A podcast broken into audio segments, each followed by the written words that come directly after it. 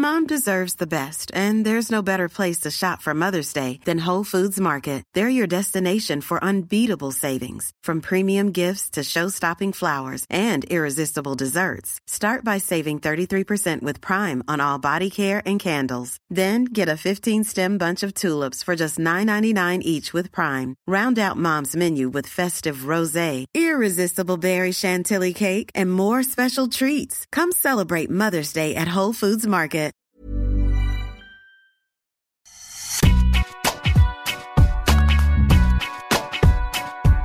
Bonjour à toutes et à tous, bienvenue dans Deep Impact, votre podcast tennis sur Eurosport qui revient pour de bon après 3 semaines d'arrêt. Je suis Sébastien Petit, journaliste de la rédaction, accompagné par notre consultant qui a vécu à l'heure australienne avec nous pendant 15 jours, Arnaud Pascual, ravi de te retrouver.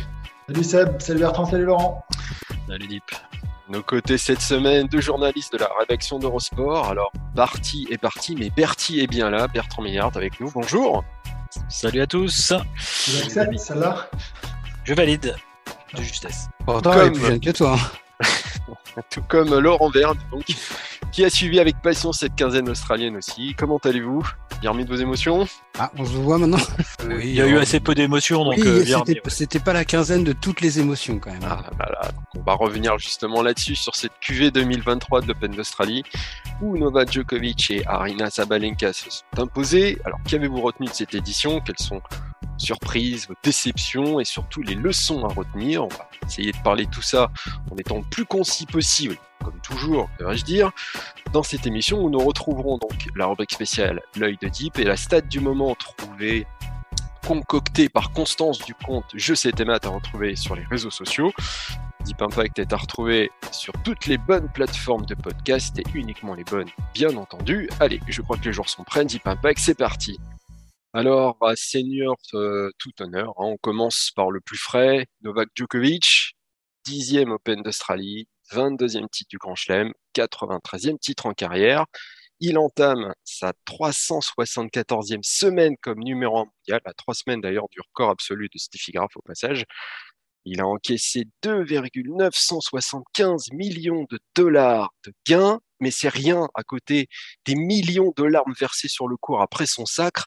Alors est-ce que vous aussi, vous avez été chamboulé par ce retour en fanfare du patron, parce qu'il n'y a pas d'autre mot qui me vient à l'esprit, Arnaud, pour commencer?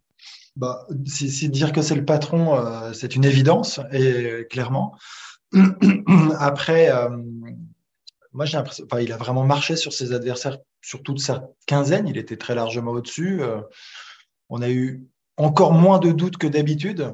C'est-à-dire que là, c'était des victoires vraiment écrasantes. Alors, à partir de Minaur et Rublev, là, on s'est dit, c'est Comment, qui en fait va pouvoir le battre? Même Tsitsipas, même un Tsitsipas dans ses meilleurs jours. Après, le débat, c'est de dire oui, mais Tsitsipas passe à côté.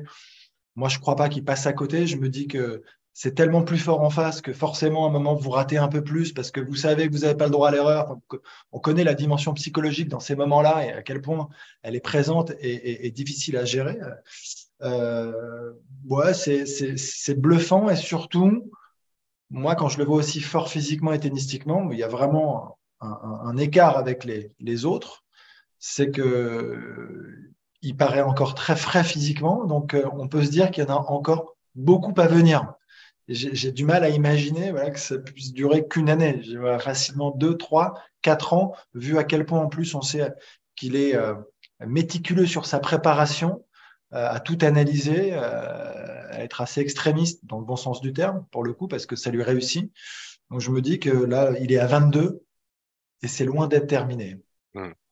Alors, Bertrand, tu étais au commentaire de la finale face à Tsitsipas. C'est vrai qu'il y a 1 an, lui, en tout cas, était loin de penser qu'il pourrait revivre tout ça. Il a été chassé d'Australie comme un malpropre, sans avoir la certitude de pouvoir y remettre les pieds au moins jusqu'en 2025. Donc, on peut aussi comprendre son émotion à la fin du match. Oui, alors on a dit effectivement, nous, en préambule, qu'il n'y avait pas eu énormément d'émotions sur le tournoi. On parlait du tournoi dans sa globalité.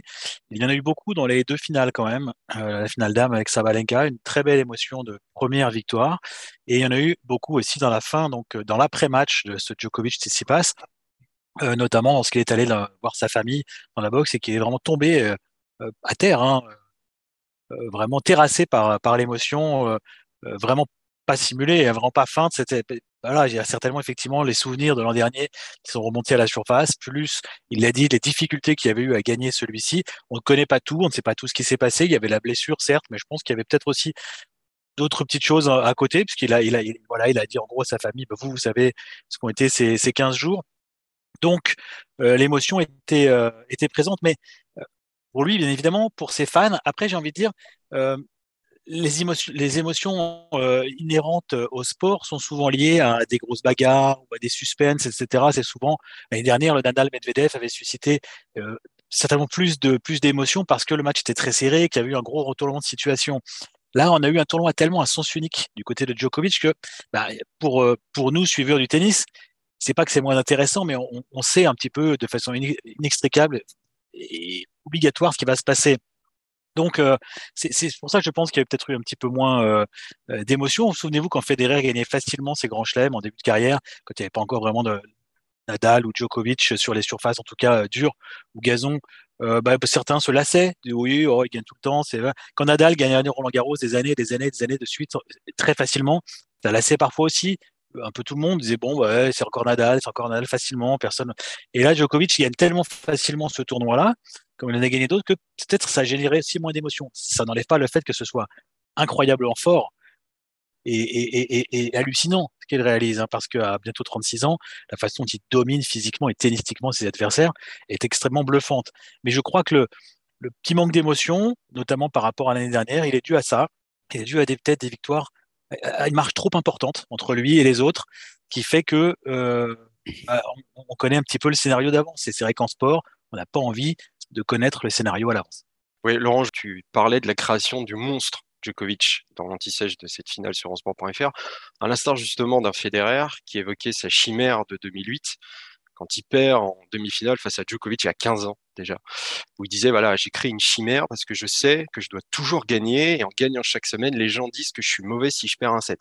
Et là, on a l'impression que face à ce monstre-là, blessé, qui plus est, si on peut dire ça, personne n'a de réponse. Non, et puis ce qui est plus impressionnant, c'est que Federer, il a 26 ans quand il dit ça. Djokovic en a quasiment 10 de plus. Et ça fait en gros, depuis 2011, donc ça fait 12 ans maintenant, qu'il domine très nettement ce sport. Alors avec une coupure de 2 ans entre, puisqu'il ne gagne pas de grand chelem, entre Roland Garros 2016 et Wimbledon 2018, ce qui a coïncidé d'ailleurs avec le retour au sommet de Federer et de Nadal, surtout de Federer d'ailleurs, ça coïncide avec la dernière grande période de Federer et ses dernières victoires en grand chelem.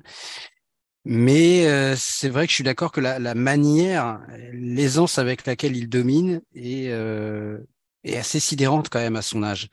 Et je crois que depuis qu'il est revenu au top à l'été 2018, donc en 4 ans et demi, sachant qu'à l'époque il a déjà plus de 30 ans, il a gagné 10 tournois du Grand Chelem.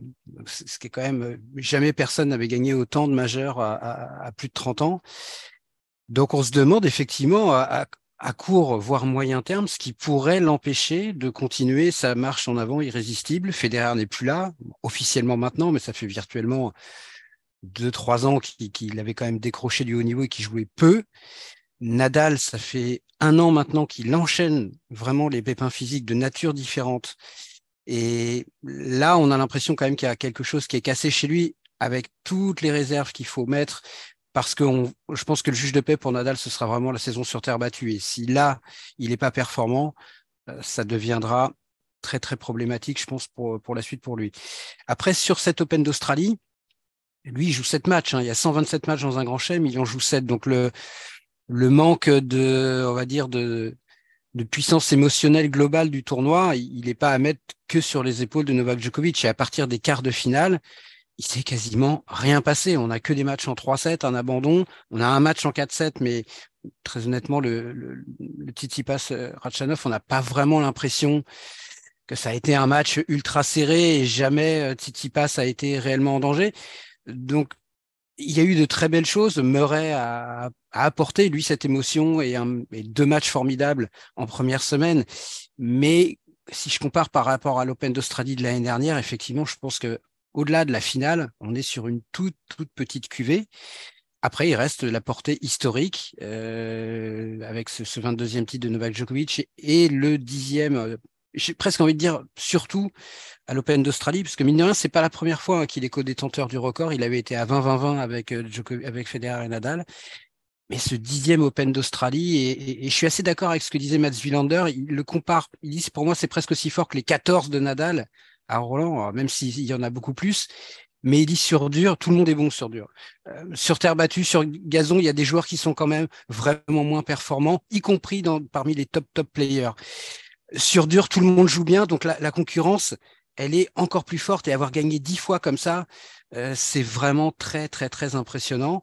Même si c'est vrai que je pense que, pour moi, ça n'aurait peut-être rien changé, même sûrement rien changé au dénouement. Mais si on avait eu un Alcaraz, si on avait eu un Kyrgios, si on avait eu un Medvedev... plutôt version début 2022 que début 2023, le tournoi aurait été beaucoup plus intéressant. Donc, un petit Open d'Australie avec une grande portée historique.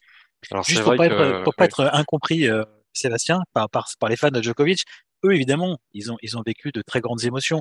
Quand je dis ça, c'est par rapport à... C'est en prenant du recul, en tant que spécialiste du tennis, comme on l'est avec Laurent, Arnaud, toi, tu vois, c'est évidemment que les fans de Federer, quand ils gagnaient facilement les grands chelems, ils avaient de grandes émotions. Les fans de Nadal, quand ils gagnent Roland Garros, ils vivent toujours une très grande émotion, même si c'est très facile. Et là, les fans de Djokovic ont vécu une très grande émotion, évidemment, parce que ce qu'il a réalisé est exceptionnel. Mais c'est plus par rapport à, finalement, à la facilité dans laquelle ça se passe que... et effectivement, il n'y a pas que lui. Laurent a raison, c'est quand même un peu sur l'ensemble du tournoi, hormis les 2 matchs de Murray, c'est un petit peu ennuyé. Et sur l'ensemble du tournoi, il y a quand même un déficit, je trouve, effectivement, cette année d'émotion. Et il ne faut pas qu'on comprenne le sens de ce qu'on veut dire. Et pour aller dans ton sens, quand Federer gagne Wimbledon à 36 ans, quasiment 36 ans en 2017, sans perdre un set, c'était pas un tournoi vraiment très excitant, hein, loin de là. Donc, c'est pas un problème de personne, loin de là. C'est pas ça le souci. C'était l'Open d'Australie qui avait été magique, en fait, cette année-là, du côté de Federer. Oui. Exactement. Mais le pire pour la concurrence, quelque part, c'est qu'en plus, c'était pas un super Djokovic. Il a été en délicatesse avec sa cuisse pendant 15 jours. En deuxième semaine, quand même, je trouve qu'il était à un niveau vraiment exceptionnel. Vraiment exceptionnel. Non, mais ça l'a pas quand même empêché d'anesthésier un très bon Tsitsipas en finale. Alors, Arnaud disait tout à l'heure que le grec était peut-être passé à côté de cette finale. Est-ce que vous êtes d'accord ? Non, j'ai pas dit ça, justement. Non. Moi, je pense l'inverse. Non, moi, justement, alors, contrairement à ce que beaucoup disent, je pense l'inverse. Je pense que quand il craque dans le tie-break, dans le deuxième, et qu'il a des occasions, c'est tellement dur, c'est un autre joueur en face, c'est tellement plus fort, c'est tellement... que, en fait, il y a une toute petite fenêtre à choper. Si tu la chopes pas, t'es mort et tu le sais. Et donc, ça te met une telle pression. Oui, mais il faut être capable de, s'il va pas au-delà de ça, c'est qu'il passe à côté de sa finale. Pour moi, il y a plein de bonnes raisons pour le fait qu'il le fasse, mais j'entends ce que tu dis, mais il fait pas le match qu'il doit faire s'il veut gagner cette finale. De toute façon, il est moins fort, en fait. Oui, mais pas sur le deuxième set. Pas sur le deuxième set. Sur le deuxième set, il peut gagner 2-7 quand même. Sur la balle de 7, Djokovic, il est quand même très nerveux, très tendu dans ce deuxième set parce qu'il sait que sur tous ses matchs, il est tendu. Non, c'est pas de la même manière parce que là, il sait que s'il revient à 7 partout, il y a une vraie finale et il peut être en danger parce que c'est pas s'il gagne ce deuxième set, s'il passe, c'est pas à la Enzo Couacaud. Enzo, il a été formidable d'opportunisme et de courage pour tenir son service et arracher ce tie-break, mais il est pas au-dessus de Djokovic. Pour moi, sur le deuxième set de la finale, Tsitsipas, il n'y a pas un gouffre, hein, mais il est très légèrement au-dessus et il doit le gagner, ce set. Il y a 3-4 jeux de service où Djokovic est mené 15-30. Il y a ce jeu à 5-4 où il a balle de break et donc balle de set. Et là, il doit y aller, quoi. Et c'est pas un hold-up s'il gagne ce set. Donc, il est resté passif sur cette balle de set. Complètement. Et exactement comme il l'avait été d'ailleurs. Et il l'avait dit au moment de conclure contre Khachanov en demi-finale, dans le 3e. Il a dit, je suis resté, j'ai joué un tennis trop neutre, trop défensif. J'y suis pas allé. Et il refait et c'est pas Djokovic en face. Et il refait la même erreur, entre guillemets, en finale dans ce deuxième set. Et je pense que c'est vraiment là-dessus qu'il doit progresser. Alors évidemment, encore plus quand c'est une finale et quand c'est contre Djokovic. Mais même de manière globale, sur certains matchs qui sont un peu accrochés, je trouve qu'il lui manque encore un petit peu ça. Et c'est pas une question de niveau de jeu parce que oui, il prend 3-7 en finale contre Djoko, mais c'est incomparable avec le match contre Tommy Paul ou celui contre Rublev ou contre de Minaur. il y a un match, vraiment, à part dans le premier set où bon, vraiment Djokovic est largement au-dessus. Mais dans le deuxième, il y a un vrai combat, il y a une vraie finale, et c'est pas un 3-7 comme à la de Minaur ou à la Rublev. Sauf qu'il lui manque ce truc, ben oui, pour lui rentrer dedans. Enfin, la balle de 7, elle est vraiment terrible. Bertrand, tu penses aussi pour toi, il passe à côté aussi ou... Je ne dis pas qu'il passe à côté, mais je suis d'accord avec Laurent. Il y a des opportunités à saisir, particulièrement dans une finale de Grand Chelem. Je suis d'accord qu'il était au-dessus, on l'a dit, je pense, avec Justine dans le commentaire, dans le deuxième set, et que normalement, avec plus d'opportunisme, il doit gagner ce deuxième set. La balle de set, il ne fait rien. Ça m'a rappelé la balle de match de Korda à Adélaïde contre Djokovic, où pareil, il était resté passif, il avait attendu la faute. Mais contre Djokovic, il ne faut pas attendre la faute parce qu'elle ne vient pas. Ce que Rune a très, très bien su faire en finale à Bercy. Exactement, et c'est vrai, et il faut lui rentrer dedans tout le temps, il faut appuyer là où ça fait mal, et parce que lui il va pas vous laisser le point. Donc contre Korda, il était monté au filet, il a fait une volée liftée de coup droit, il a gagné. Et là il est allé chercher également la balle il a sauvé cette balle de break en allant la chercher. Les deux tie breaks sont ratés complètement, puisqu'il rate totalement les entames de tie break, et puis son coup droit, je trouve. Elle n'a pas été bon sur cette finale. Alors, oui, il y a eu quelques très beaux points gagnants au coup droit, mais c'est son arme majeure. Et il a beaucoup coincé, il a fait beaucoup de fautes directes de ce côté-là, beaucoup plus de fautes directes que de points gagnants. Vous allez me dire, oui, mais il faut prendre des risques face à Djokovic, certes, mais quand même, je trouve que aussi, autant côté revers, il s'en est plutôt bien sorti, autant côté coup droit, il est un peu passé à côté. Donc, je pense que de toute façon, attention, Djokovic était au-dessus et je pense qu'il aurait gagné cette finale. Peut-être en 4, peut-être en 5, mais il a loupé le coche de l'emmener effectivement dans un match où Djokovic aurait pu devenir plus nerveux et donc peut-être équilibrer un peu les choses. Alors, et Djoko, oui. Juste pour finir, dans le deuxième set, même dans le tie-break, il est pas très bon. C'est pas un très bon tie-break de Djokovic. Il y a beaucoup de fautes. Il y a pas. Là, pour moi, c'est vraiment Tsitsipas qui le perd. Il fait beaucoup de fautes. Il donne énormément. Dans 42 fautes directes pour 40 coups gagnants. Voilà, c'était pour rétablir le truc. Mais il y a 40 coups gagnants. Il y a les aces dedans. Donc, c'est toujours le petit problème. Oui, c'est vrai. Voilà. Alors, petite stat pour illustrer tout ça. On parle de la qualité de retour du Serbe, mais au service. Djokovic est extrêmement efficace. J'en veux pour preuve donc cette stat de notre partenaire Jeu 7 Maths. Donc on a parlé du seul set perdu par Novak Djokovic pendant cet Open d'Australie, c'était donc face à Enzo Couacaud. Mais savez-vous combien de fois le Serbe a perdu son service pendant le tournoi ? Il le perd 2 fois contre Paul en demi, je crois, dans le premier set, là, quand il se fait débraquer. Oui, forcément. Et je me demande si ce n'est pas en tout cas en deuxième semaine, huitième, quart, demi et finale. Il y a un break contre Tsitsipas en début de troisième set, mais ce sont des breaks. En fait, quand il perd son service, c'est des débreaks ou des breaks qu'il efface tout de suite, quoi. Contre Rublev, il l'a perdu 6 fois. Ah, 6 fois. 6 fois, et il a donc égalé sa meilleure performance en Grand Chelem sur son service, réalisé déjà une première fois à Wimbledon 2015. 6 fois, donc c'est pas c'est son record à lui, c'est pas un record dans l'absolu parce que. Pete Sampras l'avait perdu que 2 fois à Wimbledon 97. Donc là, on parle. À l'époque, il n'y avait pas beaucoup de break sur gazon à l'époque. Et on parle du début en fait du recensement des stats par l'ATP, donc à partir de 91. Mais toujours est-il qu'avec de telles stats, on peut se demander ce qu'il faut faire en fait pour le battre, parce qu'effectivement, on parlait d'être agressif, mais bon, prendre trop de risques, on voit bien ce que ça donne. Refuser le combat en fond de court, en montant peut-être plus au filet, mais là, c'est pareil, c'est s'exposer en fait au passing de Djokovic. Qu'est-ce que pour vous, il faudrait faire à ce moment-là pour Seb, c'est Tommy Paul qui, dans sa conférence de presse d'après demi-finale, a dit, et c'est drôle d'ailleurs, parce qu'ils ont tous dit ça, Rublev, de Minaur, Paul, ils avaient un plan de jeu, ils avaient prévu des choses. Ils ne rentrent pas sur le court en victime expiatoire. Ils pensent qu'ils peuvent faire certaines choses et qu'il faut qu'ils les mettent en application. Et Paul disait notamment, j'avais prévu vraiment de l'agresser sur ses deuxièmes balles. Il dit, sauf que sa deuxième balle est tellement exceptionnelle et il dit, j'étais surpris de la vitesse de sa deuxième balle, sans parler du placement, de la profondeur. Et il dit, j'ai rien pu faire. Vraiment rien de ce que je voulais faire sur son service, je n'ai pu le faire. Pour moi, aujourd'hui, Novak Djokovic, c'est un des tout meilleurs serveurs du monde. Et sur les points importants, je pense que c'est le meilleur. Alors, ça va pas aussi vite qu'un Isner, qu'un Kyrgios. C'est moins impressionnant visuellement, mais les angles qu'il trouve, la variation qu'il a, la puissance aussi, parce qu'il sert en moyenne à 200 sans problème. Il n'y a pas une grande différence d'ailleurs en vitesse de première entre Tsitsipas et Djokovic. Si vous regardez les stats sur la finale, je crois que c'est 3-4 km/h. Et pour moi, il a une qualité de service qui est absolument exceptionnelle. C'est une arme majeure dans son jeu et il est très, très, très difficile à briquer. Et en plus, les rares fois où il est en danger, il n'est quand même pas rare qu'il te sorte un ace ou un service gagnant, ou en tout cas un service qui lui donne derrière un deuxième coup de raquette qui est tellement confortable que tu n'as absolument aucune chance de faire le break. Donc c'est un peu comme Nadal, mais qui a progressé de manière invraisemblable dans ce secteur du jeu par rapport au début de sa carrière. Djokovic, c'est pareil. Et ouais, aujourd'hui, c'est un serveur d'exception. Et en plus, alors là, c'est très personnel, mais j'adore sa gestuelle, moi, au service. Je trouve qu'il y a quelque chose de très fluide, ça coule. J'aime beaucoup son geste. Et c'est un sacré métronome.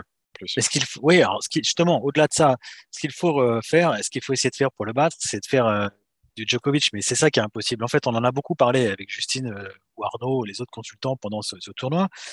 Il a cette lucidité permanente. C'est-à-dire que on le sent toujours en contrôle sur un coup.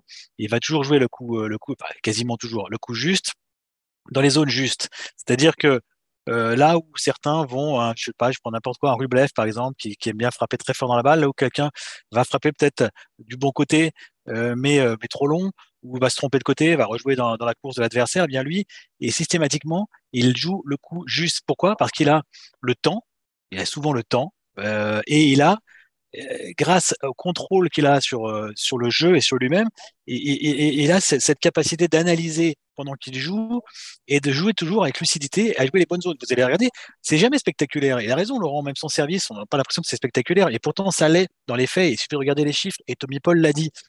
Et quand on regarde les coups qu'il joue, c'est souvent avec une petite marge en longueur, une petite marge en largeur. Et ça suffit pour faire un point gagnant. Il n'est pas besoin de jouer les lignes. On rajoute évidemment après toutes les autres qualités qu'il peut avoir, mais ça, c'en est une énorme, cette lucidité permanente et le fait de jouer le bon coup tout le temps, le bon coup et la bonne zone. Ça, c'est ce que d'autres sont certainement en recherche, mais je pense qu'avec le stress du match, Arnaud va nous le confirmer, mais avec le stress du match et du moment, on n'arrive pas toujours à jouer comme ça. Lui a toujours cette lucidité qui lui permet d'avoir une longueur d'avance. Et toi, Arnaud, donc en fin stratège, qu'est-ce que tu aurais fait, toi ? Non, mais je rejoins Laurent et Bertrand. En fait, sur le côté peu spectaculaire de son jeu, mais ultra efficace et 1000 fois plus précis que tous les autres joueurs, en fait, et c'est là. Après, précis en jouant tôt, en jouant aussitôt, c'est quand même très dur de garder cette précision. C'est là où c'est bluffant. En jouant juste, évidemment, quand Bertrand dit il joue pas les lignes, non, parce qu'il sent la balle et qu'il joue à 10 cm des lignes. C'est encore plus fort. C'est ça qui est encore plus fort, parce qu'à la fin, j'allais dire, les autres joueurs, ils frappent dans une direction et allez, j'exagère, à 30, 40, 50 cm près, si tu veux, il touche la zone. Donc, c'est parfois un peu dehors, c'est parfois bien dedans. Lui, je pense que cette zone, elle est vachement réduite. Je pense que tu lui mets un petit cercle de 20 cm de diamètre, il te la met tout le temps, la balle dedans. Et en fait, c'est cette précision qui est complètement phénoménale aussi. Enfin, moi, quand je regarde, et en jouant aussitôt, en étant offensif, c'est pas simplement, ah oui, c'est un joueur de contre, mais en fait, il le construit, son point, il l'attend. Et puis, dès qu'il faut y aller un peu plus, là, on l'a vu en finale, en coup droit, il a quand même su faire la différence aussi quand il le fallait. Son revers est exceptionnel, on n'en parle même pas.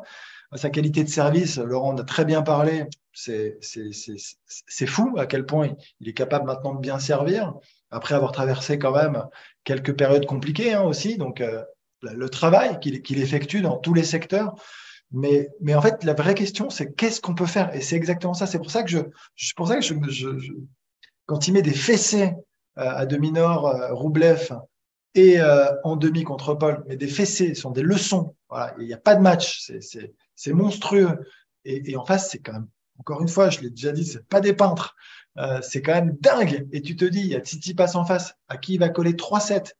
Ok, mais moi, je sens qu'en fait, de toute façon, c'est pour ça que Tsitsipas, je le sens en sur-régime quand il joue très bien et je me dis, il tiendra pas. Mais je ressens ça. Alors qu'en face, t'as un mec, et ça, c'est, je crois, Chardy qui l'a dit, t'as l'impression qu'il est que à 60-70%, alors que, tu vois, et il est en train de foutre des fessées. Tu vois, le truc, il est quand même super flippant. Mais peut-être que son match, Tsitsipas, il le perd avant même de rentrer. Hein. C'est la grande phrase de Mouratoglou qui me disait.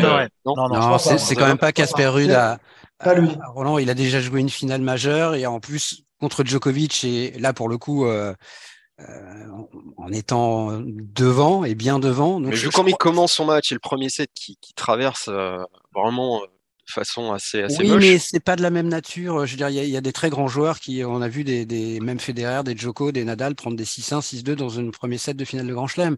Donc ça je crois pas. Moi, en tout cas, quand je dis qu'il est passé à côté de ce qu'il pouvait faire, c'est ça que je veux dire. Mais c'est pas une question d'approche psychologique pour moi sur l'ensemble de la finale. Ça, je crois pas. Mais Djoko, en gros, si on résume, c'est le meilleur relanceur du monde. Oui, parce qu'on n'a pas évoqué la relance. Ça, c'est acquis, en fait. C'est une petite qualité chez lui. Non, mais sur le côté, qu'est-ce qu'on peut faire? C'est le meilleur relanceur. C'est un des meilleurs serveurs. C'est le meilleur défenseur à l'échange. Il oblige systématiquement pas à jouer un coup de plus, même quand il est en difficulté à l'échange, mais 2, 3, 4 coups de plus. Donc, soit t'es obligé de faire le point parfait, et tu peux le faire, et ça arrive, et Tsitsipas l'a fait. Mais sauf qu'il faut le répéter 50 fois dans le match. Et donc, à un moment donné, forcément, tu es obligé de faire des fautes. Et en plus, il a effectivement cette utilisation de la géométrie du court qui est hallucinante. Le mec, il a un compas dans l'œil. Je sais pas, t'as l'impression qu'il mesure avec son rapporteur avant de frapper chaque coup droit ou chaque revers. Mais avec du temps. Il a du temps. Exactement. Il a la profondeur, il a la puissance aussi parce qu'il est capable de frapper très fort. Le truc, c'est que par rapport à un Nadal, par exemple, avec ce coup droit qui est terrifiant depuis 20 ans, il fait peur, ce coup. Djoko, il a pas ça. C'est-à-dire que quand tu le vois jouer, il n'y a rien où tu te dis « Là, ce truc-là, c'est monstrueux. » Mais c'est l'ensemble, c'est-à-dire c'est la somme de toutes ces qualités qui fait que si lui, il est à son meilleur niveau, parce qu'il c'est quand même un être humain, et il y a des matchs où il est moins bon. Mais même quand il est moins bon, l'équation est tellement difficile à résoudre.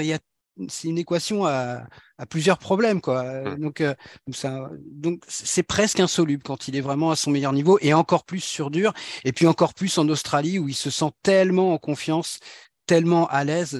Quand tu as gagné 9 finales... sur un même cours, je pense que t'as quand même un feeling, il le répète souvent d'ailleurs, qu'il se sent bien ici, ça s'explique pas toujours, mais les conditions de jeu sont parfaites pour lui. Voilà, en plus, il a joué 7 matchs en night session, il n'a pas fait ultra chaud, ce qui lui a parfois posé problème, et comme en plus il a joué en night, donc cette année, c'était vraiment les conditions surparfaites pour lui, quoi. Donc oui, c'est quasiment insoluble. Voilà, imbattable si à 100%, et son principal adversaire, c'est lui-même. Ce sont ses démons, comme il le dit, qu'il combat sur le court, et de temps en temps, ça le rattrape et il devient extrêmement nerveux. Voilà, mais c'est donc lui, son principal adversaire, c'est lui-même. Et en tout cas, malgré toutes les péripéties qu'il traverse, parce qu'il en traverse aussi, comme beaucoup de joueurs, il est toujours là. Et maintenant, la question n'est plus de savoir s'il va battre leur record de Grand Chelem, parce qu'il arrivera forcément à le dépasser un jour, c'est jusqu'où il va aller. Et ça, on n'en sait rien. Ça, on ne sait jamais. Ils ne sont jamais joués d'avance. C'est pas sûr. Attention. Je peux finir ou pas? Non, mais c'est pas sûr. Il peut se blesser. Il peut y avoir plein de choses. Bien sûr. Mais là, c'est pas jamais acquis. Bien sûr. Non, mais il est surtout lui à démontrer. C'est très probable.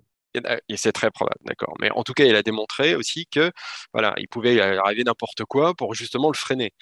Mais la question qu'on se pose, vu la domination qui est écrasante cette saison, est-ce que c'est pas l'année du Djoko Slam?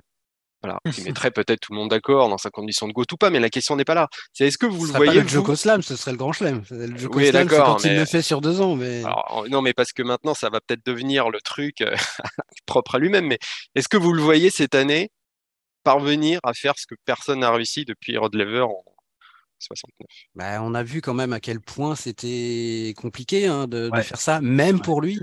Et même lui a été enseveli sous tout ça. Alors après, en plus, il y avait cette histoire de Golden Slam, parce qu'il y avait les Jeux Olympiques. Donc je pense que ça a été trop à un moment donné pour lui. Mais s'il se retrouve dans cette position-là à l'US Open, ce ne sera pas une quinzaine facile à vivre à nouveau. Mais je pense qu'il faut y aller tranquillement. Il y a 4 grands chelems à gagner. Et de la même manière que les joueurs disent, on se moque souvent d'eux.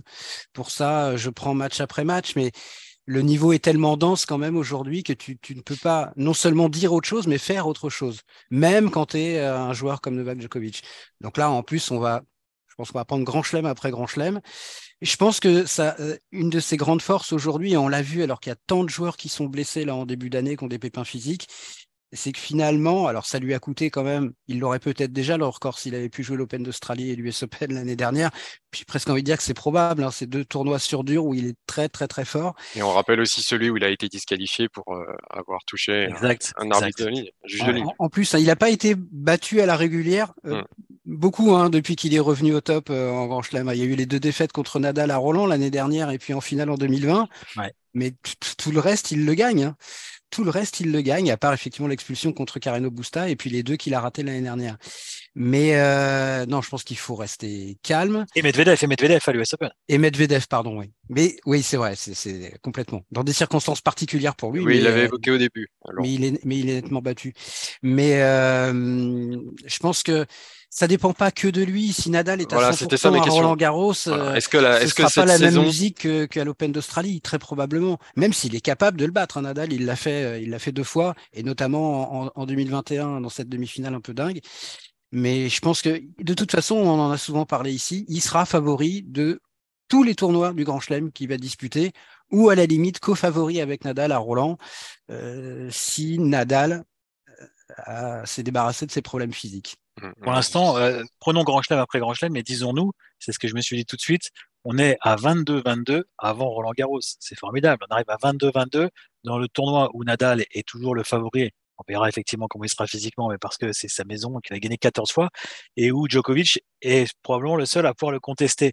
Donc le 22-22 juste avant Roland, je trouve que c'est un scénario quand même qui nous fait saliver pas mal, quoi.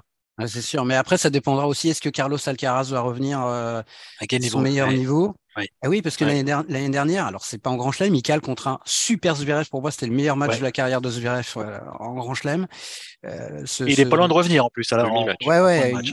Mais il bat quand même Nadal et Djokovic coup sur terre. Dans deux matchs très longs, très durs. Alors, c'est pas du Grand Chelem, c'était pas le meilleur Nadal, c'était pas le meilleur Djoko, mais il faut quand même le faire et personne n'avait jamais fait ça, les enchaîner tous les deux comme ça sur terre. Donc, c'est aussi une autre inconnue de l'équation pour cette saison sur terre battue et pour Roland Garros. Quid d'Alcaraz. Arnaud, est-ce que tu penses que la saison de Djokovic dépend que de lui-même, du coup, ou est-ce que tu penses que Nadal, Alcaraz, quand même, faut pas les laisser. Moi, je trouve que c'est beaucoup trop tôt pour en parler. Tu vois, moi je trouve que évidemment ce qu'il a montré sur l'Open d'Australie est complètement fou. Maintenant, réussir à maintenir ce niveau de jeu sur tous les tournois dans lesquels il devra s'aligner, enfin sur les majeurs, c'est quand même très dur. Et il y a quand même de l'opposition. Enfin, et il y en aura un peu plus sur terre battue probablement que sur les autres. C'est pour ça qu'on le met en avant. Mais avec un Zverev très fort, un Alcaraz qui sera revenu, il y a quand même heureusement. Tout n'est pas écrit d'avance, loin de là, et c'est pas fait. Non, c'est pas fait. Mais après, écoute, je sais pas, je me dis que, et je sais pas si c'est ce que tu voulais un peu dire aussi, Laurent, il en a loupé, mais finalement, on le retrouve quand même beaucoup plus frais. Ah, oui. Finalement, il a une fraîcheur que les autres n'ont pas. Le fait de pouvoir, enfin, de le faire sans le vouloir, mais il va pas pouvoir jouer encore aux États-Unis. Donc, il va garder, enfin, je sais pas, finalement, un truc qu'il a jamais pu faire par le passé. Ouais. C'est alléger une programmation de force. Exactement, contraint et forcé, mais bénéfique pour lui à l'arrivée. Mais qui finalement lui profite bien, je pense, parce qu'il arrive avec le couteau entre les dents, parce qu'il y a un côté un peu revanchard de vouloir prouver aussi que c'est bien gentil. Vous m'avez exclu, vous m'excluez, mais finalement, je suis plus fort. Enfin, il y a ce truc qui est là, qui est présent, et avec cette fraîcheur physique et mentale qui l'amène à un niveau stratosphérique à chaque fois. Donc, et ses adversaires qui sont ses challengers directs, eux jouent beaucoup et arrivent sur les rotules. Et quand tu joues sur Djoko et que tu n'es pas à 2000%, tu es mort. Donc, en fait, il y a ce truc qui lui profite plutôt pas mal aussi. Ah, tu as complètement raison. Et d'ailleurs, c'est ce que j'avais commencé à dire tout à l'heure, puis je suis parti sur autre chose. Mais autant l'année dernière, évidemment, je pense que l'Australie et l'US, il aurait bien voulu les jouer. Mais je ne serais pas étonné, même en admettant qui puisse jouer tous les Masters 1000, qu'il n'en a pas un certain nombre, parce que je pense qu'il a vu que ce qu'il produit depuis 6 mois, en gros, depuis Wimbledon l'année dernière, je rappelle quand même, il a perdu qu'un seul match sur les 38 ou 39 derniers, c'est la finale de Bercy contre Rune où il perd 7-5 à l'arrache au 3e. Tout le reste, il a gagné, et je pense que c'est dû en grande partie à cette fraîcheur. C'est pas un hasard s'il a gagné le Masters en se promenant l'année dernière, alors qu'il l'avait pas gagné depuis 2015. C'est pas une question de niveau de jeu en indoor, Je pense que c'est le meilleur joueur du monde en indoor. Mais n'empêche qu'il avait pas gagné depuis 6 ans. Parce que jamais il était arrivé aussi frais aux ATP Finals. Et je pense qu'il aurait tout intérêt, même s'il n'y est pas contraint et forcé, à gérer son calendrier de la même manière. Et si c'est le cas, il sera encore plus dur à battre dans les grands chelems. Et il n'a pas fait d'exhibition débile au mois de décembre, comme l'ont fait beaucoup d'autres membres du top 10 qui se plaignent souvent du calendrier. Le retour de bâton. Et certains sont allés en Arabie Saoudite, par exemple. Je pense à Kyrgios, qui n'a d'ailleurs pas pu jouer l'Open d'Australie. Nadal et Rude ont fait leur tournée, certes caritative, mais peut-être qu'on peut faire ça plus tard dans plusieurs pays d'Amérique du Sud. C'est des voyages, c'est quand même pas mal de temps pris là-dessus. Rude, qui avait déjà dit qu'il avait fait une bêtise en allant faire la tournée asiatique en fin de saison 2022, on fait une de plus là. Est-ce que pour toi, c'est la plus grosse déception de ce tournoi, Rude ? On peut parler des déceptions. Non, c'est pas une déception parce que je m'attendais à rien de sa part. Si Djokovic s'est baladé aussi, c'est parce que les gros cadors, en fait, n'ont pas un. Mais c'est parce que Djokovic se prépare. Il se prépare tout simplement. Il se prépare pour les objectifs majeurs. Il va pas jouer des exhibitions. Il n'a pas besoin d'argent, on est d'accord, mais il va pas jouer des exhibitions quand il n'y a pas besoin. Enfin, les objectifs, il les connaît et donc il se prépare. C'est pourquoi il a gagné 10 fois l'Open d'Australie. Et c'est toujours celui qui arrive le mieux préparé. Mais les autres ont besoin de matchs. Il y a une minutie totale dans sa préparation qui fait qu'il est toujours prêt dès le premier Grand Chelem de l'année et que, on le sait, c'est souvent pas le cas pour plein d'autres joueurs. Alors, il y a plein de raisons. Zverev, il revient de blessure.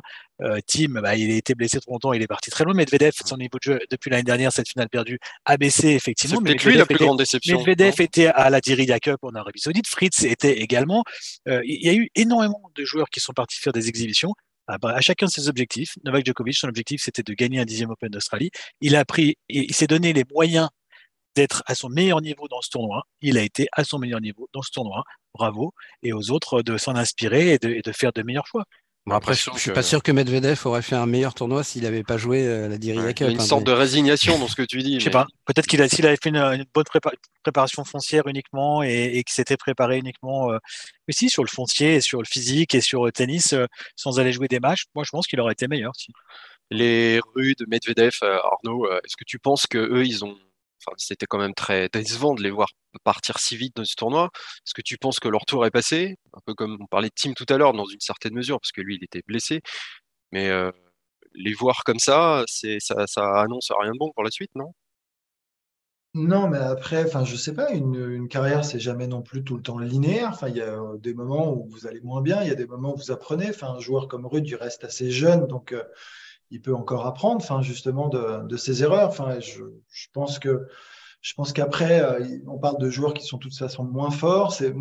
Moi, ce que je mets en avant, c'est la régularité justement de ces grands champions, de ces immenses champions là dont on parle, Djokovic, Nadal et Federer. Ce que je trouve, presque impossible à faire. Donc, moi, les autres me paraissent plus humains, perso, de passer à côté de temps en temps. Je trouve ça à peu près normal. Je vous le dis quand même. C'est plutôt l'inverse que je trouve complètement fou. Donc, mais Rude, il va se reprendre et il va regagner des gros tournois. 250. Qu'il en gagne un déjà. Et un Medvedev, non ? Moi, je pense que Medvedev, j'ai l'impression que si c'est ce qu'on, je sais pas, on en a parlé un petit peu. Tu lui retires un tout petit peu d'envie, un tout petit peu de. C'est pas un jeu sur le. Percutant, qui fait des coups gagnants en 3 frappes de balle, même s'il est grand, qui sert bien, c'est quand même un jeu de contre, il part de loin en général, ça demande beaucoup d'efforts dans la tronche, très dur, pas facile. Donc s'il est un tout petit peu en dessous, ça devient un joueur un peu classique, un peu banal. Après, quand il surfe sur une sorte de confiance, de vague de confiance, parce qu'il a plein de victoires derrière lui et que tout lui réussit et que c'est cool et que ça va bien, oui, il peut être dans le top 5 et numéro 1 comme il l'a été. Mais en revanche, après, pour le reste, il baisse d'un tout petit peu et c'est plutôt un joueur qui est 20-30e. Donc, et ça arrive. Ton esprit est déconstruit, Sébastien, par le Big 3. Ouais, c'est ça, ouais. Tu as l'impression que la normale, c'est de gagner tout le temps et d'être tout le temps fort. Ouais. Mais non, on est biberonné depuis 20 ans à des Federer et Djokovic qui sont habitués à gagner régulièrement. Donc forcément, dès qu'il y en a un qui flanche, et c'est normal que les autres aient des hauts et des bas. Et c'est ce qui se passe pour Medvedev, pour Rude, pour Zverev, pour Rublev. Rublev, encore, il est assez régulier. Mais oui, c'est normal. Ce qui est anormal, c'est ce qu'ont fait les trois monstres. Il y a un joueur en particulier qui a marqué Arnaud dans cette Open d'Australie, c'est plusieurs, mais un en particulier, et c'est le moment de l'œil de Deep. Alors, ça a été difficile de choisir. J'aurais bien voulu me positionner sur ce vent d'air frais qui a soufflé quand même sur l'Open d'Australie, parce que j'ai aimé beaucoup de jeunes qui se sont illustrés. Et d'ailleurs, c'est aussi pour ça, moi, que je suis un peu moins dur sur cette fameuse seconde semaine très terne dont certains parlent. Moi, j'étais content de voir un Shelton. Moi, j'étais content de voir un Lehečka. Je vous jure que c'est vrai. J'étais content de voir un Korda aussi en pleine explosion. Mais moi aussi. Mais en deuxième semaine, leurs matchs ont été totalement inintéressants quand même. Je ne te dis pas le contraire, mais on les a vus arriver en deuxième semaine et ils étaient là. Et moi, en tout cas, j'avais envie d'aller les voir. Voilà, ça m'a donné en tout cas envie d'aller les voir. Attends, on n'arrête pas de me... Laurent, il faut bien teaser un peu le truc positivement. Moi, c'est Olivier Canton qui m'a briefé. Il m'a dit... Même si tu n'y crois pas, tu dis que tu y crois. Donc, et tout ça pour vous dire que j'ai super kiffé cette deuxième semaine. C'est la première qui t'a marqué. Parce qu'on a bien rigolé dans le Andy Murray. Non, je fais une petite parenthèse sur Sir Andy Murray, l'inoxydable, qui nous a encore rendu complètement dingo avec ses matchs à rallonge, ses retours. Et on se demandait, enfin, chaque fois c'est la question, mais pourquoi continue-t-il ? Pour ça, pour vivre ces moments sur ces grands cours. On parle d'émotion, le sport c'est l'émotion, voilà. On parle pas d'argent, on parle même plus finalement d'aller au bout d'un tournoi du Grand Chelem. On parle d'émotion, de ressentir des choses. Là, ce qu'il a dû vivre, je sais pas dans quel état physique il a fini ce tournoi en revanche, mais ça devait être d'une violence extrême. Ce match sur Berrettini, cette balle de match de Berrettini, dans le carré de service en revers où il n'y a plus qu'à la pousser, c'est pareil, complètement rescapé. Donc derrière, c'est Kokinakis qui en fait les frais.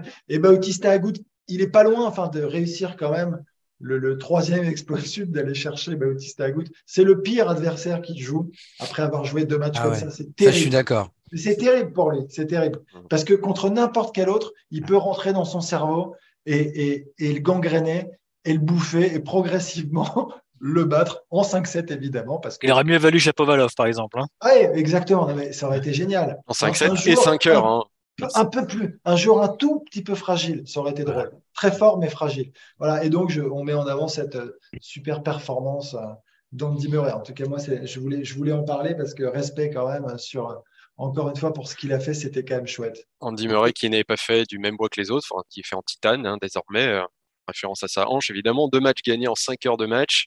Voilà, une performance dingue et un parcours terminé, effectivement, face à Roberto Bautista. Non, n'importe quoi. Roberto Bautista Agut. Voilà, alors ça tient du miracle ou du talent ? Ça tient du talent, bien sûr. Mais surtout, ça a mis encore en lumière aussi des choses qui sont aberrantes dans le tennis. J'ai vu pas mal de tweets tourner là-dessus, mais lui-même en a parlé. Les matchs qui finissent à 4h15 du matin. Voilà, donc tout sans problème, on finit à 4h15 du matin, donc évidemment le joueur est en général éliminé au tour suivant. C'est frais, hein. Franchement, ça c'est vraiment dommage parce que je ne sais pas comment il faudrait faire la programmation, probablement mettre un match de moins en session de jour, la commencer à 10h, commencer la night session à 18h. J'en sais rien, ou mettre qu'un seul match en night, tout simplement, en le commençant à 19h, comme ça t'es sûr, même si ça dure 5h, ça va pas aller au-delà de minuit. Ouais, mais si t'as un abandon au bout de quart d'heure ou que tu mets un match femme et qui dure 50 minutes, les gens ont payé très très cher leur place aussi. Tu mets un ou alors un double, je sais pas quelle solution. Moi non plus, hein, mais c'est quand même une donnée qui est forcément importante. C'est le seul sport où quelqu'un termine à 4h et quelques du matin. Oui, mais alors ça, Bertie, ça j'ai lu beaucoup de trucs passer, et notamment des joueurs et des joueuses qui ont dit comparé avec le sport US parce qu'il beaucoup est américain, la NBA, la NFL, ça se termine pas à 4h du matin. Oui, mais la différence c'est qu'un match de NBA, il peut y avoir prolongation. Enfin, globalement, tu sais combien de temps ça va durer. Oui, bien sûr. Oui, c'est aussi ça la particularité. C'est comme en pleine nuit la NBA. Hein. Ils jouent en pleine nuit quand même. Hein. C'est vrai qu'ils jouent en pleine nuit et d'ailleurs Ségolène Royal sur les plans, je crois. Voilà. Mais non, mais sérieusement, un match de tennis, il peut durer 1h20 comme il peut durer 5h50. Il n'y a pas d'autres sports comme ça. C'est aussi ce qui rend la chose très compliquée, mais c'est aussi ce qui fait le charme, parce que on est tous d'accord, et on avait parlé avec le Isner-Mahut, et moi j'avançais ça aussi comme argument, parce qu'à un moment donné, le tie-break au 5e, je pense qu'il permet de ne pas aller trop loin, parce que là dans l'absolu, s'il n'y avait pas eu, alors ça s'est terminé à 7-5 je crois le 5e, mais si tu n'avais pas de super tie-break et que ça se finisse à 22-20 à la Roddick, à la Naoui ou un truc comme ça, tu finis à quelle heure, enfin tu vois. Mais pour moi ça restera un moment inoubliable, ce match entre Murray et Kokinakis. On en reparlera dans 20 ans, comme on reparle du Roddick Alainaoui, comme on reparle du Huit Bagdatis. Je pense que c'est très dur pour Andy Murray parce que, oui, il est revenu pour les émotions, mais là, il l'a dit d'ailleurs, il pensait qu'il pouvait aller loin vraiment dans ce tournoi. Il avait le niveau de jeu, Est-ce que là, il se ment pas un petit peu à lui-même ? Je ne sais pas. Et honnêtement, moi, je pense que il serait peut-être allé en huitième, serait peut-être allé en quart, peut-être même serait-il allé en demi, ce qui aurait été formidable. Je ne crois pas une seconde qu'il aurait pu gagner ce tournoi. Et pour moi, il vaut mieux avoir vécu ce qu'il a vécu, avoir offert ce qu'il a offert, plutôt que de perdre en huitième. En ayant gagné 3 matchs en 3-7 et voilà, le problème c'est qu'il il gagne plus des matchs 6-2, 6-2, 6-2 Murray, c'est fini. Ah oui, non, bien sûr. Tous les matchs qu'il joue actuellement, et pourquoi d'ailleurs ça devient un peu légendaire et pourquoi il est autant adulé, parce qu'il joue que des matchs accrochés, qu'il arrive à gagner comme ça et tout. Mais alors peut-être qu'il a des tirages difficiles aussi à cause de son classement, parce que son classement lui permet pas d'avoir des premiers tours faciles. Mais il gagne plus des matchs très facilement. Il est plus capable de faire d'enchaîner 3 premiers tours en 3-7. Non, c'est sûr, tu as raison. Bon, bref, le débat est toujours là. Rapidement, si vous aviez un joueur qui vous a bluffé pendant cette quinzaine, mis à part Murray, Arnaud, tu parlais de Ben Shelton tout à l'heure. Non, moi c'est Korda que je mets en avant là. Korda, depuis le début de l'année, moi je pense que c'est. Alors, je sais pas comment il va sortir de cette petite blessure, si elle arrivera à bien repartir, à bien rebondir, mais si il y parvient, qu'il arrive à passer certains caps, et c'est le cas, j'ai l'impression, vu son début d'année, il est quand même très complet, je trouve qu'il a toutes les qualités pour aller très haut, pour être très fort, et là, j'ai la maturité peut-être aujourd'hui, donc voilà, je mets Korda pour avoir cette année. Bertrand. Moi, je mettrais Jiří Lehečka, le Tchèque, parce que je l'avais déjà vu donc Masters Next Gen, elle a été finaliste. Je l'avais découvert un petit peu avant Arnaud d'ailleurs. Ça c'est pour la blague. Non, c'est un joueur que j'avais vu. Oui, j'ai commencé à le découvrir un peu la saison dernière, jusqu'à ce Masters Next Gen où il était très bon. Il a fait finale. Il a perdu d'ailleurs en finale contre Nakashima. C'est là qu'on voit qu'on progresse pas forcément à la même vitesse. Nakashima, il a perdu au premier tour contre McDonald. Et Lehečka a fait le parcours que l'on sait.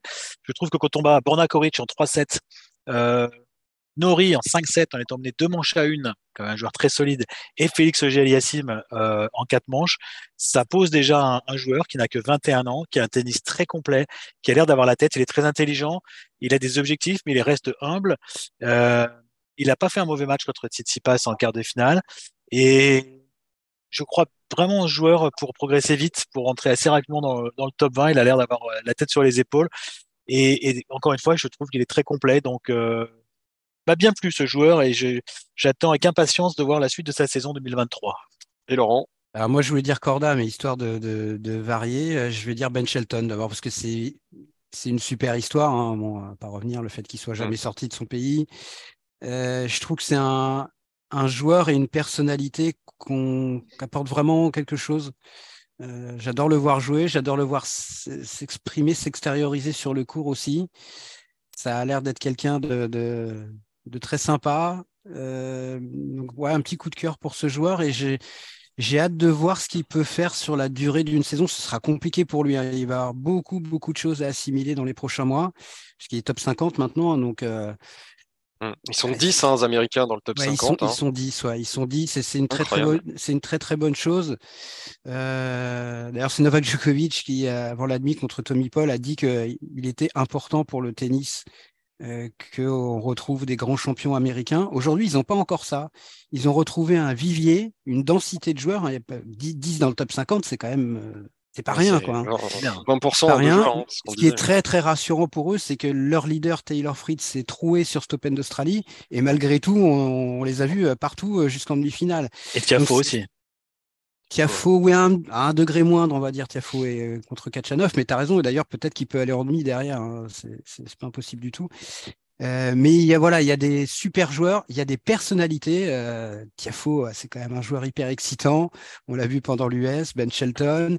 Ils ont des joueurs au profil très différents maintenant. J'avais parlé avec John McEnroe ce week-end et on était d'accord sur une chose. Il dit c'est super qu'on ait retrouvé 10 joueurs comme ça et même un peu plus, parce qu'il y en a au-delà du top 50. T'as passé le week-end avec McEnroe ? Non, mais j'ai passé 3 quarts d'heure avec lui. C'était du barbecue avec John. Ouais, voilà, c'était très. Alors, je veux dire que vu qu'il commente en pleine nuit en mode US Open pour vous, il était un peu fatigué. Mais non, ce qu'il disait, c'est que c'est super ce qui se passe autour du tennis américain, mais tôt ou tard, ils vont avoir besoin, peut-être D'une locomotive. Plus que de 10 très bons joueurs, ils vont avoir besoin d'un grand champion. Un Agassi, un Sampras, même à courir, un Roddick, le dernier à avoir gagné un grand chelem. Ils ont besoin de ça et parce que McEnroe dit, si on veut que le grand public américain se réintéresse à nouveau au tennis, il va falloir plus qu'une... Des exemples de Tommy Paul, voilà, il dit Tommy, c'est un joueur très solide, il fait un super tournoi. Enfin, en demi-finale, on se rend compte quand même qu'il est encore très, très, très loin de pouvoir gagner un tournoi du grand chelem. Et il leur faudra ça, quoi. Il leur faudra vraiment une star pour que ça redevienne un sport important auprès du grand public américain. Et il me disait d'ailleurs, en ce moment, il y a les playoffs NFL, le Super Bowl qui arrive et l'Open d'Australie, en plus avec des horaires catastrophiques pour le public américain. C'est passé totalement inaperçu, malgré le très beau parcours de Shelton, de Paul, de Korda, etc. Juste, Laurent, tu as dit à John McEnroe que ton plus grand souvenir de tennis, c'était la finale Roland-Garros 84. Ah, je l'ai déjà dit, oui. D'accord. Il te parle encore. Ouais, Il me parle encore. C'est la passion. On finit cette émission avec un mot quand même du tournoi féminin. Aryna Sabalenka, donc vainqueur flamboyante du tournoi féminin face à celle que tout le monde voyait s'imposer, Elena Rybakina. La danse donc des nouvelles vainqueurs en Grand Chelem se poursuit côté dames. Est-ce que c'est une bonne nouvelle, Arnaud ? Est-ce que c'est une bonne nouvelle ? Oui, c'est une bonne nouvelle. Moi, je trouve qu'elle amène quelque chose de très frais aussi, de très sincère, elle est très authentique. Enfin, Sabalenka, quand on voit cette joie très spontanée, il n'y a rien de réfléchi. C'est très, moi je la trouve, c'est très agréable. Donc en termes de personnalité, ce qu'elle donne est très intéressant et fait beaucoup de bien au tennis féminin. En effet, je ne la voyais pas forcément gagner, pour être très honnête, face à Rybakina, et elle a su élever son niveau de jeu, tout simplement, pour aller chercher ce match, tenir. Moi, je la voyais peut-être faire plus de fautes, mais en fait, c'est qu'elle a progressé, tout simplement. Alors, peut-être que aussi l'avenir va nous le dire, mais je crois qu'elle a vraiment progressé, moins de doubles fautes que d'habitude, ou de temps en temps, on sait que ça peut être aussi un frein. Alors, c'est une arme, évidemment, son service, mais en même temps aussi parfois un frein. Et du fond du cours, j'ai trouvé que cette hyper-agressivité, avec beaucoup moins d'erreurs, forcément fait qu'elle elle peut devenir injouable sur certains matchs, et elle a tendance à vraiment, pareil, écraser ses adversaires, et c'est ce qui s'est passé sur un certain nombre de matchs. Après, je pensais qu'avec un peu plus de résistance, une Rybakina beaucoup plus, relâchée, presque un peu détachée dans ce qu'elle nous transmet, pouvait, avec son tennis, la faire trébucher, mais en fait non. Donc, mais oui, je me suis, en tout cas, Sabalenka, elle m'a régalé sur la quinzaine. Et s'il y avait bien une fille, après pareil, il y en a qui ont perdu très tôt, donc les 11 jabbeurs et compagnie qu'on pouvait attendre. Swiatek aussi, oui. Et Swiatek, ça fait du bien parce que il fallait que ce soit, qu'il y ait une figure un peu qui s'impose, et je trouve qu'elle fait du bien au tennis féminin. Ouais. Et cette finale, Bertrand, était très bien face à Rybakina. Exactement. Ce que j'allais dire, en fait, le dernier du tournoi du Grand Chelem féminin où je m'étais bien régalé, c'était l'US Open 21 avec la fraîcheur Radu Canu et Leila Fernandez. D'abord parce qu'on les attendait pas à chaque match et qu'elles confirmaient à chaque match jusqu'à se retrouver en finale, et que ça avait été un tournoi assez incroyable, comme on n'en revivra peut-être plus, parce que une joueuse qui vient des qualifs, qui gagne le tournoi sans perdre un set, c'est extrêmement rare. Donc il y a eu ce vent de fraîcheur, on voit que c'est jamais facile de confirmer derrière. Et dans ce tournoi d'Open Australie, je trouve qu'on a vu d'abord effectivement du bon tennis féminin, notamment la première demi-finale, Azarenka Rybakina, ça jouait bien. Il y a eu de la tactique, et Rybakina a su prendre le dessus petit à petit face à une joueuse d'expérience qui retrouve actuellement pas loin de son meilleur niveau. Et puis la finale aussi était de qualité, tu l'as dit, Sébastien, entre Rybakina et Sabalenka. D'abord, il y a eu du suspense. C'est pas toujours le cas dans les finales féminines. C'était pas du tout à sens unique. Il y a eu des retournements de situation. Il y a eu du bon tennis, encore une fois, de part et d'autre, même si c'est vrai que ce sont deux joueuses qui frappent très fort dans la balle, mais pas que. On voit que les deux savent faire autre chose, et que Sabalenka a apporté de nouvelles armes dans son jeu, parfois être un peu plus patiente, parfois mettre un petit peu plus de volume. Au niveau mental aussi, elle a fait un gap incroyable. Au niveau mental énorme, effectivement, elle l'a dit elle-même, elle est sa propre psychologue, effectivement, et elle a fait un gap énorme, réussir à aller chercher cette finale. Donc je trouve que son féminin a été quand même de bonne qualité, notamment les derniers tours, et je suis d'accord avec Arnaud, Sabalenka, ça fait très plaisir de l'avoir gagnée. Elle était en finale du Masters, elle a franchi le pas, J'espère que maintenant pour Caroline Garcia, elle pourra faire la même chose parce que les championnes, effectivement, sont souvent de nouvelles championnes en grand chelem. Mais oui, très plaisant, je trouve, ce tournoi féminin. Enfin, en tout cas, la fin de ce tournoi féminin. Et ça annonce aussi une saison WTA palpitante, hein, Laurent, avec Ziatek numéro 1, Rybakina qui pointe maintenant à 2 finales, donc une victoire, Sabalenka qui éclate enfin. Ça va être une saison. Ouais, parce que c'est vrai qu'on revoit quand même les mêmes têtes maintenant en finale. Je veux dire, si tu regardes depuis Roland Garros, on a Zviatek qui était encore, qui a gagné évidemment l'US Open, Rybakina qui fait 2 finales, 1 titre et 1 finale sur les 3 derniers tournois. Ons Jabeur qui avait fait, qui est un peu plus irrégulière, mais qui avait quand même fait 2 finales de suite. Sabalenka qui est quand même régulièrement en demi et qui là va au bout. Oui, il commence à y avoir une hiérarchie solide, on va dire. Et moi, je suis d'accord. Moi, j'ai adoré cette finale-là. Vraiment, je me suis régalé. C'était un super tennis. J'ai pris beaucoup, beaucoup de plaisir. Il a pas manqué grand-chose pour que ce soit un immense match. Peut-être un soupçon de dramaturgie en plus. Un petit débreak à 5-4. Oui, quelque chose comme ça. Mais c'était vraiment très, très plaisant à suivre. Et puis, je trouve qu'une des plus belles choses dans le sport de haut niveau, et notamment en tennis, qui est un sport individuel, c'est les champions et les championnes qui ont tellement de choses à surmonter sur eux-mêmes ou sur elles-mêmes et qui parviennent à le faire. Et c'est très beau de gagner un tournoi du Grand Chelem à 18 ou 19 ans, là, comme a fait Carlos Alcaraz. Mais je crois que...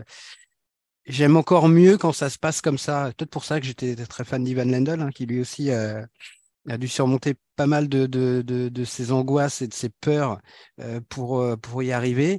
Et la voir comme ça à la fin s'effondrer émotionnellement, c'était vraiment très très beau. Et puis même dans ses conférences de presse, tu aurais dû regarder les confs de Sabalenka, Bertie. Elle est très ouverte, elle était très ouverte. Elle a parlé effectivement de ce travail psychologique et qu'elle a fini par virer, enfin pas virer, mais à dire je me sépare de, je veux pas voir un psy parce que pour moi, c'est moi qui dois trouver les solutions. Et l'année dernière, elle a failli se séparer de son coach aussi. Et son coach, c'était très beau ce qu'il a dit. Il a dit qu'il y a eu un moment donné en 2022 où c'est lui qui a dit écoute, peut-être qu'on devrait arrêter parce que je ne sais plus quoi t'apporter en fait et comment faire pour t'aider à surmonter tout ça. Et elle lui dit non, tu restes parce que le problème c'est pas toi, le problème c'est moi et c'est moi qui dois trouver les solutions. Donc évidemment elle est entourée, évidemment elle a un clan, elle a une équipe, mais à un moment donné, même si on autorise le coaching, le joueur, la joueuse, il est tout seul sur le court et on parlait de Tsitsipas tout à l'heure, voilà cette chose qu'il doit réussir à trouver pour franchir ce dernier cap qu'il n'a pas encore fait. Elle a réussi à le faire aujourd'hui. Alors, elle n'avait pas Novak Djokovic en face d'elle en finale, mais je trouve ça très, très beau, la façon dont elle a conquis ce premier titre du Grand Chelem. Donc, Tsang et Raducanu ont gagné trop tôt dans leur carrière au Grand Chelem.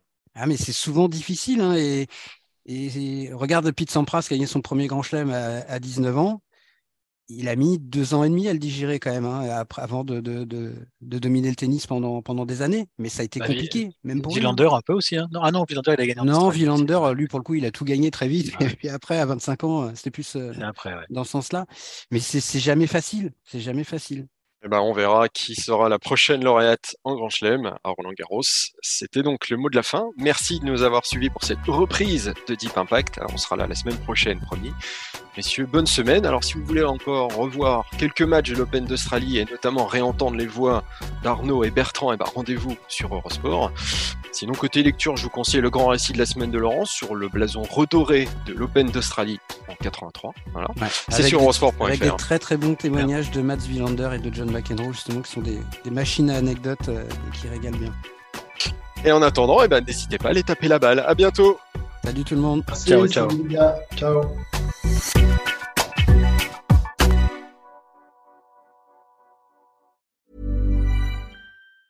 Mom deserves the best, and there's no better place to shop for Mother's Day than Whole Foods Market. They're your destination for unbeatable savings, from premium gifts to show-stopping flowers and irresistible desserts. Start by saving 33% with Prime on all body care and candles. Then get a 15-stem bunch of tulips for just $9.99 each with Prime. Round out Mom's menu with festive rosé, irresistible berry chantilly cake, and more special treats. Come celebrate Mother's Day at Whole Foods Market.